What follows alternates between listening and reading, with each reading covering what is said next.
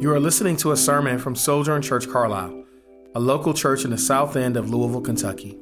For more information about the life of our church, visit us at sojourncarlisle.com.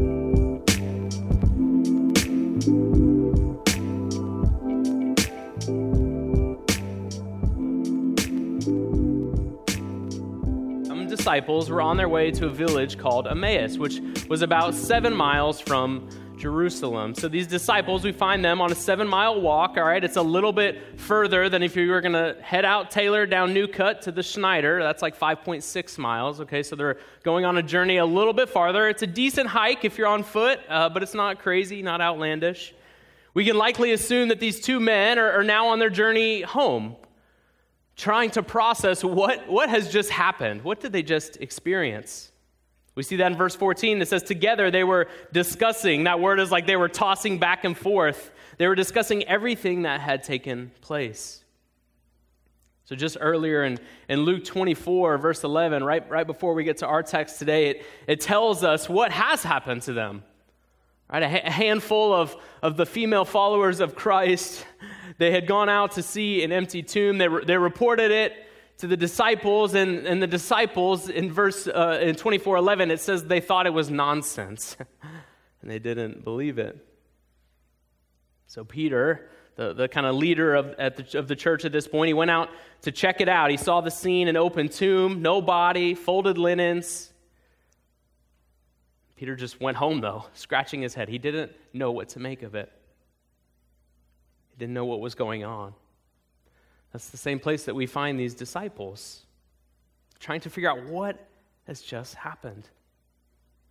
Verse 15, it says, And while they were discussing and arguing, Jesus himself, emphasis, right? He says, Jesus himself, the, the real Jesus, came near and began to walk along with them.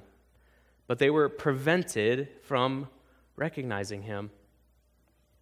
So they were wrestling together with what they experienced as, as they kind of lumbered home, so, shoulders slumped over, and then Jesus shows up. But they were prevented from seeing him. Now, we, we don't know why exactly, right? Uh, but they can't tell who it is. There is a, a, piece of it, you know, that maybe there's a little bit of pragmatism, right? Like different contexts, you know, not expecting to see him. You know, if you saw me at the gym in a tank top, unkempt hair, and, and contacts in, I could probably sneak by you, right? So maybe it's pragmatic, but really, probably more likely is that it's divine, right? We, we, we see that Jesus is not recognized by them. So, for some reason, God is working, maybe behind the scenes, in a divine way to prevent the revelation of Christ at this exact moment. Not just haphazardly, not because he's like, um, I don't know, some puppet master behind the scenes, but with a specific purpose. But either way, they don't recognize who Jesus is. So we pick up in verse 17. Then he, Jesus, asked them, what, What's this dispute that you're having with each other as you were walking?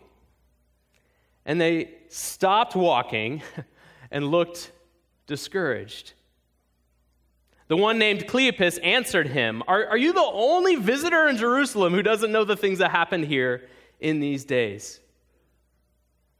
So we see right here in verse 18, right, the, the, the name of one of our, our sojourners, our journeyers, revealed, Cleopas. And Cleopas and his unnamed pal, when Jesus asked this question, they, they literally just stop in their tracks. Right? This random stranger rolls up, he asks them what's going on, eh, what they're arguing about, what are they talking about, and, and they're, they're halted. Like, how, how could you not know?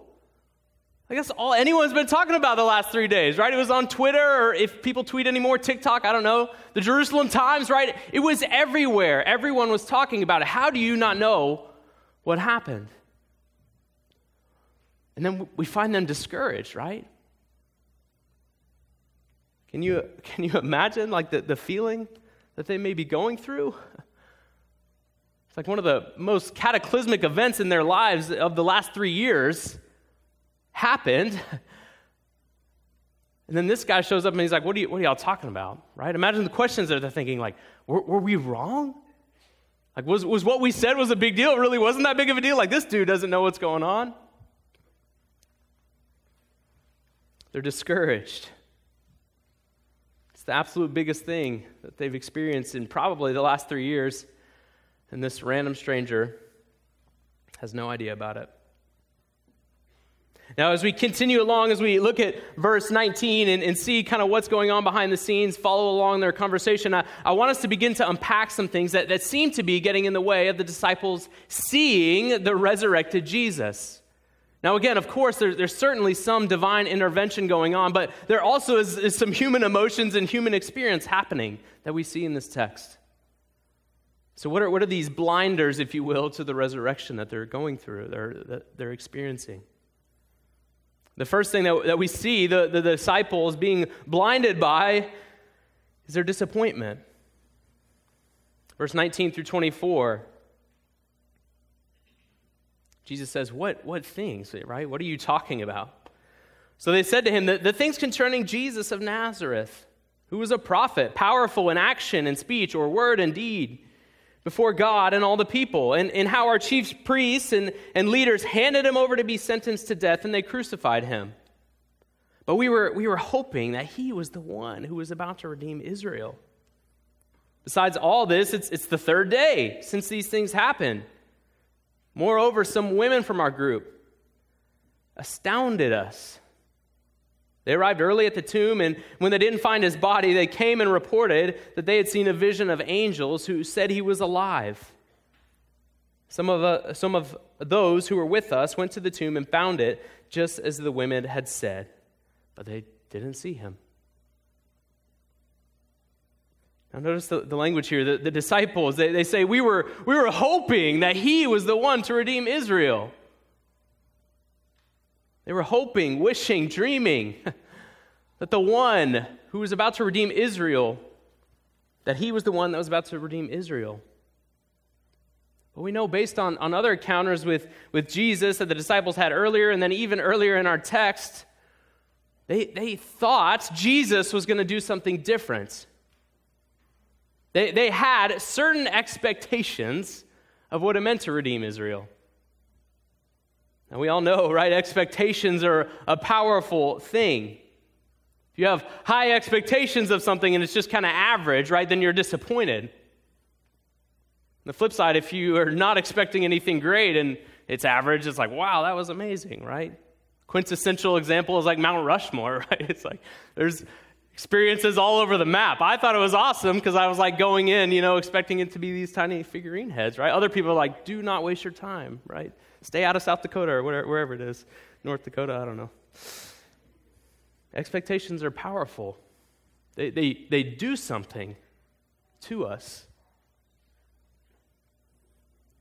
See, the disciples and many of Jesus' followers, they, they had the ex- expectation that when Jesus said he was going to redeem Israel, that he was going to bring this political revolution about, that, that he would immediately overthrow the Roman rule and restore Israel to its former earthly glory.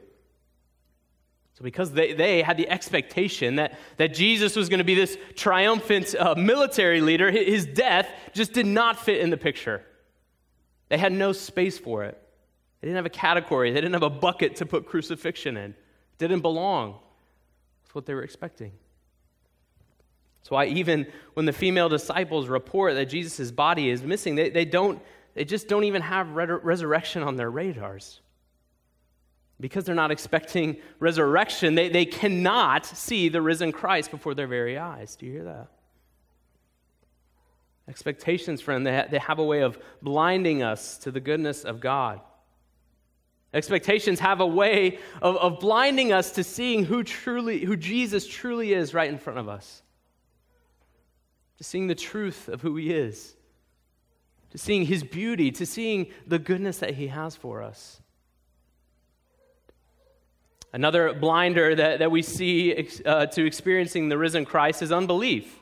Look at verse 25 with me. Jesus said to them, to Cleopas and the other disciple, How foolish you are, and how slow to believe all that the prophets have spoken. A clear hindrance to, to seeing and experiencing the resurrection is unbelief. Jesus says to these guys, You are slow to believe, meaning like you're, you're lagging along behind everyone else. You haven't gotten there yet. In spite of their having like complete immersion in the Hebrew scriptures, that they, they don't believe it yet. This is important to see. Like these, these men, they have all the right resources, right? They have the Hebrew Bible, the scriptures. They have some of the right facts. They, they know he was supposed to redeem Israel, the Messiah was. They also know that there was not a body in the tomb anymore. Those are really important facts. Yet, they don't believe. They're slow to believe, as Jesus says. You know, as we looked at uh, the story of James last week, the, the, um, the, looked at the brother, James, the brother of Jesus, excuse me, one of the major things that I notice as we study the text is that everything in the Christian faith hinges on the question like, what do you do with this resurrection? what do you do about it? Right? James saw Jesus' character like up front, up close and personal, living in his household for 20 plus years.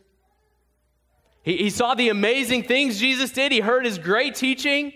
He even, if he didn't see, he knew about the crucifixion. He has all those facts there.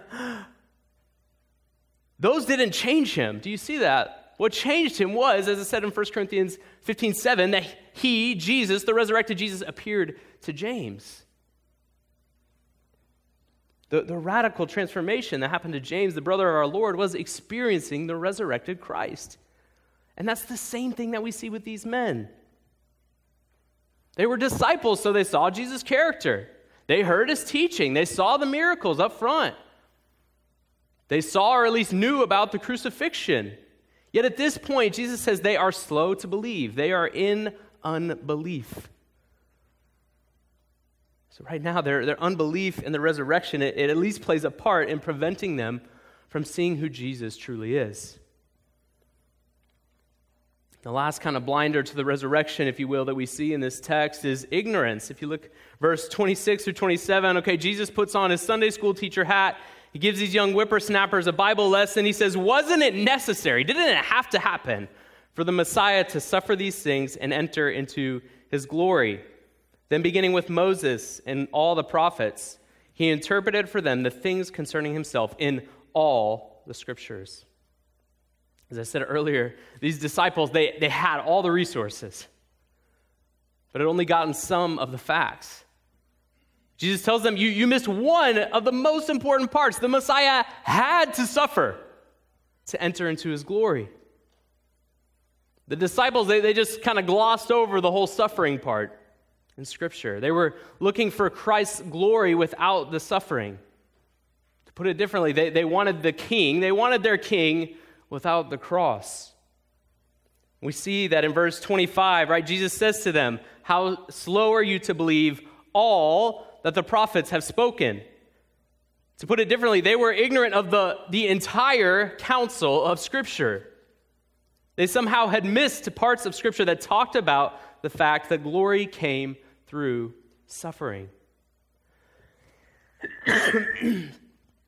Now, just as these two disciples who, who had the literal resurrected Jesus standing before them, just as they experienced these blinders, we too can experience blinders to seeing the resurrected Jesus for who he is. Maybe you're here today and you're struggling with disappointment. Because what God is doing in your life is not aligning with what you were expecting. You're disappointed. God has let you down. That disappointment, it's getting in the way of you seeing the resurrected Jesus right in front of you. The uh, old pa- uh, Presbyterian pastor Steven J. Cole, uh, preaching on this text, he says, If your expectations are wrong, you can even be disappointed by God. It's not that God was somehow lacking.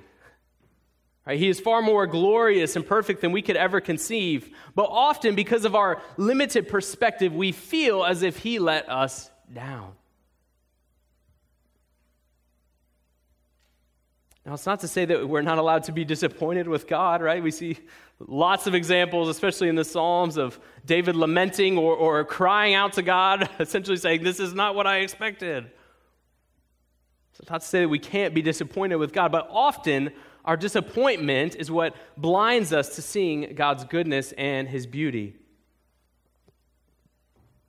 Perhaps you're, you're struggling today with unbelief. You know, maybe, maybe you have all the resources about Jesus at your hands. You, you've got the facts, but you're, you're slow to believe. You're, you're stuck in the research phase, right? It's like you've been looking to buy a flat screen TV for like eight months and you just can't pull the trigger because more reviews come out, right? It's like you are stuck. You have all the resources you need, but it's actually blinding you to step out in faith, to seeing the resurrected Christ. Maybe you're struggling with, with ignorance. Maybe you, you think you have all the answers, all the facts about Jesus, but either because of your story or your upbringing or your, your theological tradition you grew up in, you're actually blind to seeing that you've crafted Jesus into your own making. You can't see the resurrected Jesus for who he truly is. If you find yourself in one of those places, the, the beauty of this passage is that as we continue to see the, uh, the disciples walking along the Emmaus Road, we, we, in a sense, we see a way out. We see the disciples experience the resurrected Jesus through means of grace, or to put it differently, gifts that God has given us to help us see Him rightly and pursue Him fully. So, what are these means of grace, these, these gifts that God gives us to open our eyes, to, to slowly peel back the blinders, and to help us see the resurrected Jesus for who he is. There's three main means of grace that I think we see these two disciples um, step into on their journey on the Emmaus Road. The first one we see is, is walking with God's people. Right? Verse 13, again, it says, Now that same day, two of them were on their way to a village called Emmaus, which was about seven miles from Jerusalem. Together, emphasis on together, they were discussing everything that had taken place. These men had been through an extremely crazy and deeply grievous week. The guy that they had literally laid everything down for told their parents, like, to heck with you, we're following this guy. Left their jobs, probably their money, probably any type of like social uh, cachet they had, right? They left all those things to follow this man, and then they watched him experience a shameful, gruesome death on a cross. That, that's what they've gone through, right? It's like we're, we're coming in here, we're like, well, they probably had a couple donuts in the morning. It's like, no, like you see what they've been through. Most of us, we, we probably would have gone to our rooms, shut the door, turned on like a rom com and like ate our sorrows in a gallon of Chunky Monkey or something like that, right? These guys, though, what do they do? what do they do? They set out on a journey home together. They take their long, slow, sad walk side by side, not alone. Friends, the, the Christian faith, it, it's often referred to as a journey or a walk or a path, right? We see this all throughout Scripture, especially in the wisdom literature. And I think one of the beautiful things that I love about the Emmaus Road account is that it, it kind of gives us a literal picture of what it looks like for our journey, our, our faith walk, as it's often metaphorized. Right? Cleopas and, the other disciple, they're walking along together on their journey. On their journey. They're, they're wrestling with the truths of God, trying to map, wrap their mind around what they had experienced. They were, they were tackling these questions, tossing it back and forth, as it says in the original language, with each other about who Jesus was, what the scriptures actually said. And then, what does that mean for us now? They're asking. Like, what do we do with this now? To, to each disciple, the other disciple was a means of grace. Do you see that? To each disciple, the other disciple was a means of grace. To the unnamed disciple, Cleopas was a means of grace. To Cleopas, his, his journeyman, his, his fellow sojourner, was a means of grace to him. A gift of God to, to help each of them see God rightly and pursue him fully. The old British pastor Charles Spurgeon, uh, he, he preached on this text. It's amazing. He says, Christian people commune together But let your communications always be like these disciples, which are recorded in this chapter. Speak of him, talk of him, what you know of him, of your sorrows about him, even of your neglects of him, or your ill treatment of him, your sins against him. Talk of these things one to the other, for so long as they are about him, it will be good even to confess your faults to one another. For it will lead you to pray for one another and to join your prayers together so that there will be greater strength in the petitions. For if two of you are agreed, you know what power that sweet agreement has with heaven. And then, citing Malachi 3, Charles Spurgeon says, They that feared the Lord spoke often to one another. Another great saint of the church, the, the North African pastor and theologian, St. Augustus, he, he wrote this in his rule of life or, or his way of being in the world. He says, Whenever you go out, walk together. And when you reach your destination, stay together. Augustine is saying on the, on the Christian road, you should often be together. When you go out, be together. When you get there, stay together. Spurgeon, again, he's adding that you should talk about Jesus on the journey. Your joys of experiencing him, but then also your sins against him. That's what Spurgeon says. So when your, your blinders, they're, they're crowding out your view of the resurrected Christ, fellow sojourners, fellow travelers are a means of grace for helping you to see Jesus rightly and pursue him fully. Another means of grace that we see in this text that the, the Emmaus Road disciples engage in is receiving from God's word. If you look at verse 25 to 27 with me, this is, is fascinating, right? Jesus could have easily just kind of stopped the, the story at the start, right? He could have shown up, did the Thomas thing, like, check me out, right? But he doesn't for a specific purpose, a specific reason. He, he takes the time to walk his disciples through Scripture. Verse 25, he said to them, Jesus said to the disciples, How foolish you are, how slow to believe. All the prophets have spoken. Wasn't it necessary for the Messiah to suffer these things and enter into his glory? And beginning with Moses and all the prophets, he interpreted for them the things concerning himself in all the scriptures. Now, friends, in this alone, we see an extremely important truth that we must know and receive from all of Scripture to see all of Jesus. We must know and receive from all of Scripture to know and experience all of Jesus. When it says from Moses to the prophets in that verse, like that's the, the ancient Jewish way of saying cover to cover.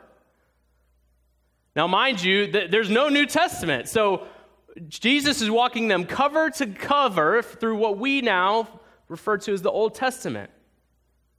He's saying that all of this points to me.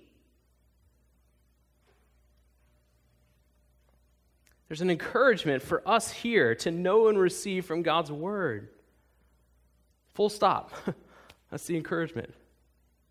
If we want to see rightly the triune God, we, we have to at least engage with Scripture. Now, I say this every single time I talk about engagement with Scripture. The easiest, most common way is to read a Bible, right? But I think the average American last year read like one book, right? Or maybe half. It's like 50% of Americans read a book, right? So people don't, if you don't like to read, that's cool, right? God's word was spoken for thousands of years, okay? It was a, an oral book, if you will, for a long time. So if you hate to read, like, there is an abundance of resources, but you have to engage with Scripture, right? You have to engage with it. It's also an encouragement for us, verse 25 to 27, to, to know and read all of Scripture. Thomas Jefferson was well known for uh, not liking parts of Scripture and then cutting them out and making, you know, kind of like scrapbooking his own Bible, right? Many of us, though we don't literally do that, we figuratively do that, right?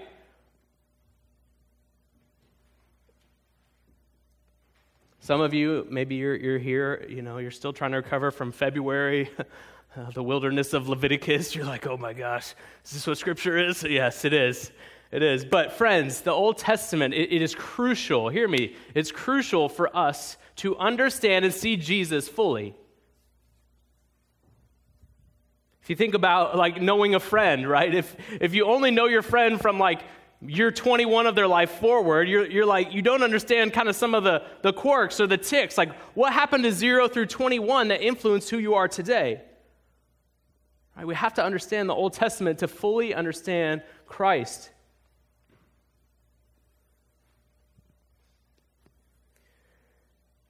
Now, these two disciples, right, they, they had been through a, a lot. They've gotten to the end of a seven mile journey, which included arguing with each other. Jesus, like, telling them they're fools, like, really a stranger to them, telling them they're fools. Then getting schooled by this stranger who called them a fool. They're getting schooled in their own Hebrew scriptures. But we still see them engage with what I would argue is, is maybe the most important means of grace, and that's inviting God's presence into our lives.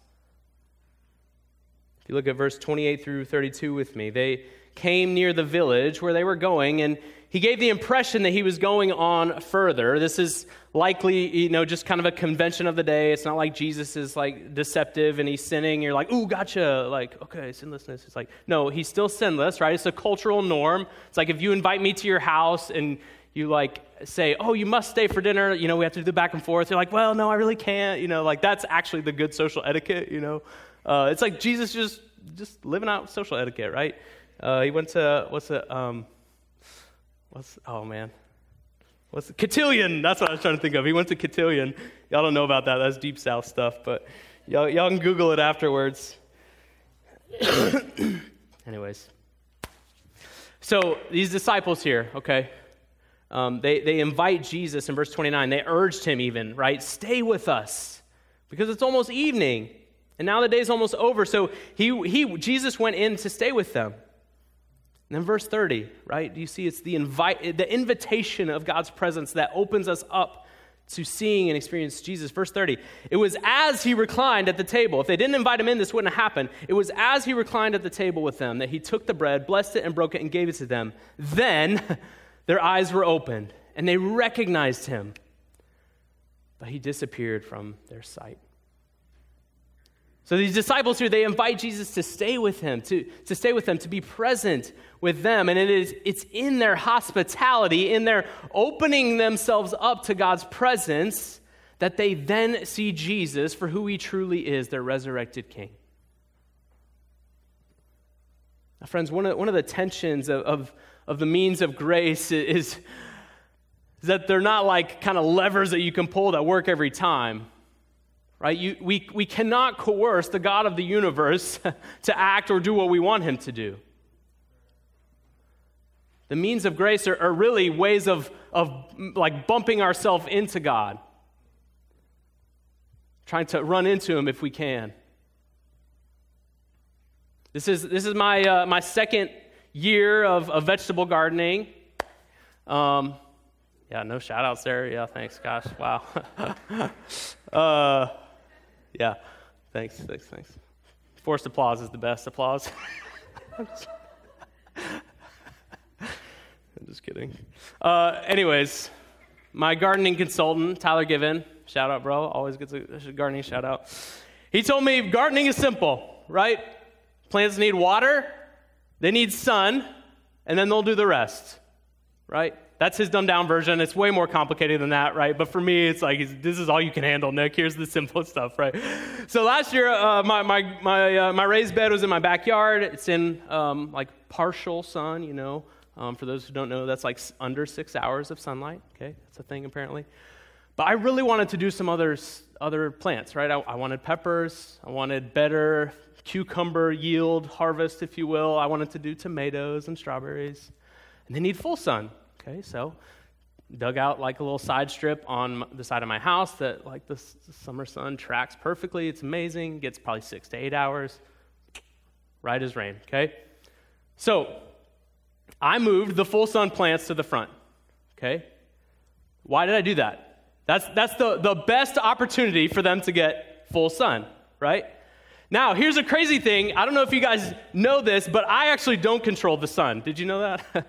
Sometimes I, I, like to think I do, but I don't control the sun. So, God forbid, I, like I could put my my plants, the full sun plants, on the side of my house in the best spot to get full sun, and it could. It's not going to, but it could rain for 100 days straight.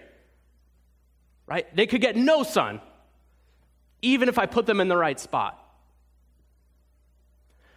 Now, when we think about and talk about the means of grace, we are much like plants, right? We, we, we simply try to put ourselves in the best place to receive, if I can go th- say it this way, the sun, the S O N. Come on now with me. right? No, too much? Too hokey? All right. All right, cool. That's all right. Anyways, we put ourselves in the best spots through the means of grace to receive God's grace. But this does not mean that we are coercing God to act. This does not mean that we can guarantee, though He will always show up for us at the right time, He may not show up for us in our expectations that we expect of Him or on the timing that we expect of Him. But we still, means of grace, we need to put ourselves in places that we can bump into Him.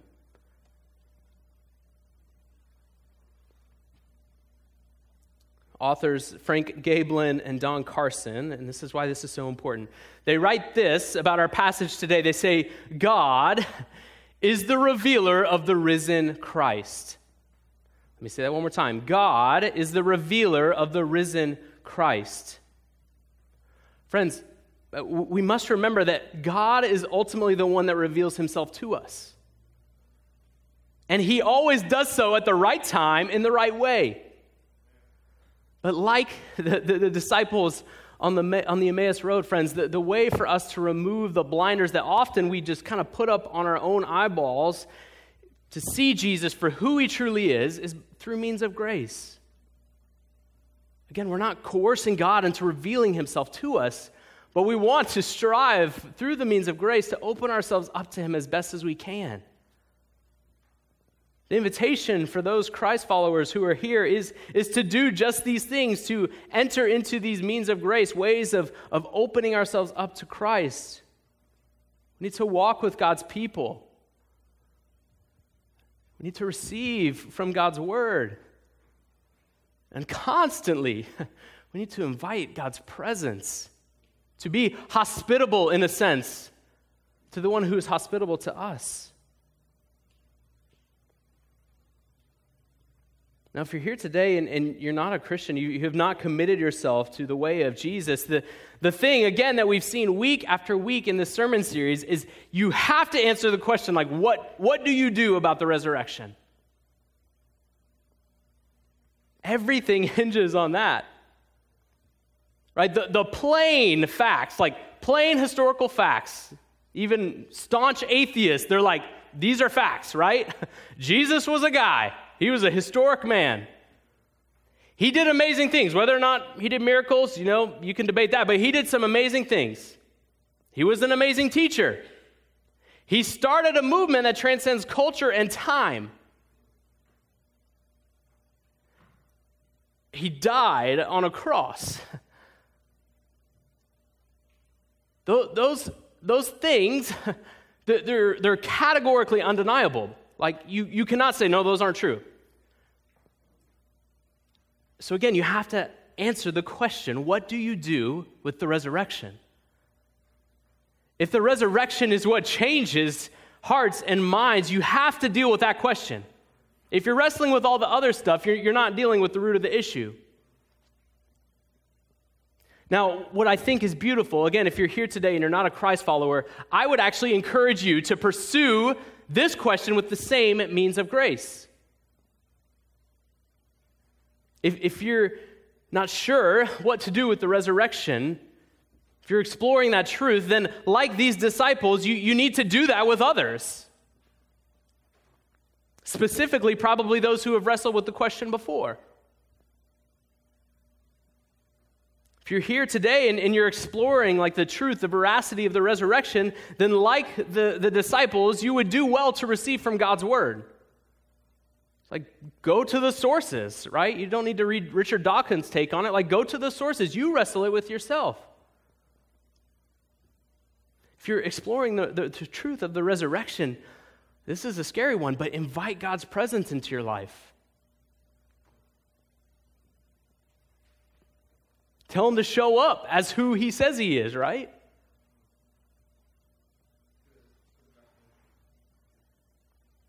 You might find yourself crying out with the disciples then. Weren't our hearts burning within us while he was talking with us on the road and explaining the scriptures to us? The disciples were saying, like, how did we not know? Like, we felt something when he was talking to us about the law and the Psalms and the prophets. Like, we felt something. How do we not know? if you're exploring this question of the resurrection, there, there's some longing in there. there's something stirring within you. So I hope and pray that maybe you could be like the disciples and ask the question man, weren't my, wasn't my heart burning all this time? I should have known it was Jesus this whole time.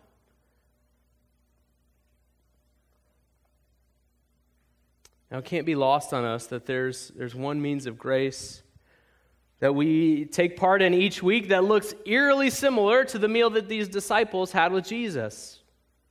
Right? Verse 30 again says that it was as Jesus reclined at the table with the disciples that he took the bread, blessed and broke it, and gave it to them.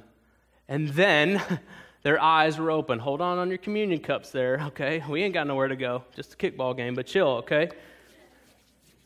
Look, I, I, just, I just want you to read this, okay? Uh, here's a, a, word from Charles Spurgeon again for the broken, the weary, those who maybe are coming to the table a little battered and bruised.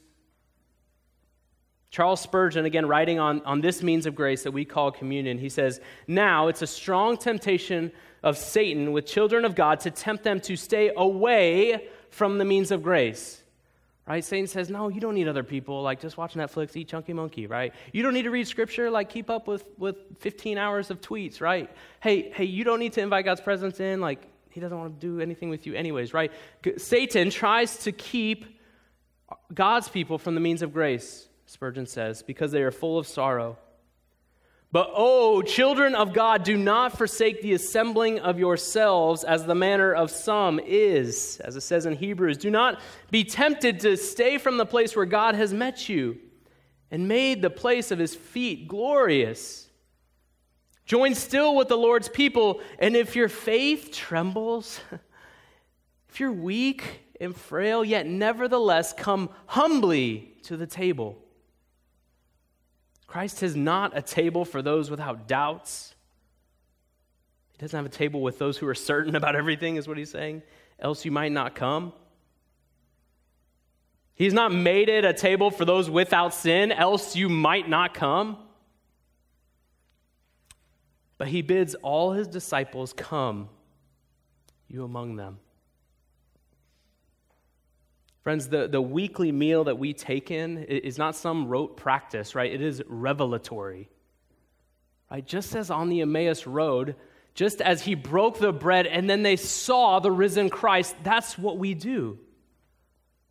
When we take communion together, we are gathering together and we see again every Sunday the risen Christ. It's a revelatory meal that we take together as a family. Okay, now, if you are a follower of Christ and you want to partake in this meal with us called communion, there are individual servings in the pewbacks in front of you. If you're not a Christian, you're here today and you're like, yeah, I don't know what to do with the resurrection. If you're asking yourself that question, I would ask that you not partake in this meal. Not because we want to exclude you, but because this is a meal for those who are about the reality of Christ and Him crucified and resurrected and raised. If you want to talk about what that means, what it looks like to pursue these means of grace, I'd be happy to talk with you or Pastor James or Pastor Norm or any of our, our uh, ministry leaders. We'd love to talk to you about what it means to, to place your hope and faith in Christ. Friends, as Jesus was eating with his disciples on the night that he was betrayed, he took bread, he blessed it, and broke it. He gave it to his disciples, and he said to them, Take and eat. This is my body. Let's take and eat this bread together.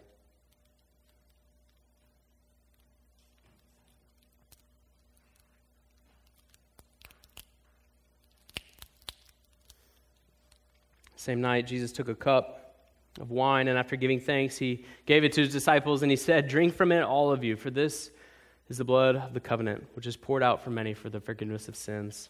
Let's take and drink this cup together.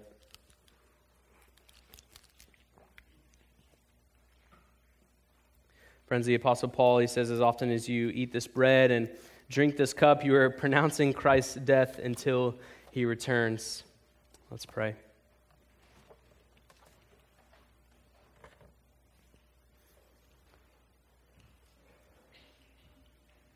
Jesus, we do thank you that um, through these means of grace, you reveal yourself to us. We thank you that you don't push us off, cast us off figure things out on our own, but you recline with us at the table. You then become the host for us in, in, a, in a crazy way when we invite you in. Jesus, we do thank you that you are our resurrected King. Our whole faith hinges upon it. So we, we thank you, God, that you um, that all, all of God's promises are yes and amen in you. Pray all this in your name, Jesus. I'm James A.P. Fields Jr., lead pastor of Sojourn Church Carlisle. Thanks for listening. We're a multi ethnic church that is firmly rooted in the diverse community of South Louisville. We are seeking to equip our members for gospel engagement and practical, effective ministry to the poor, the marginalized, and disenfranchised here in the south end of Louisville and beyond. For more sermons, info about our church, and ways you can support our ministry, visit our website or email us at info at sojourncarlisle.com. God bless.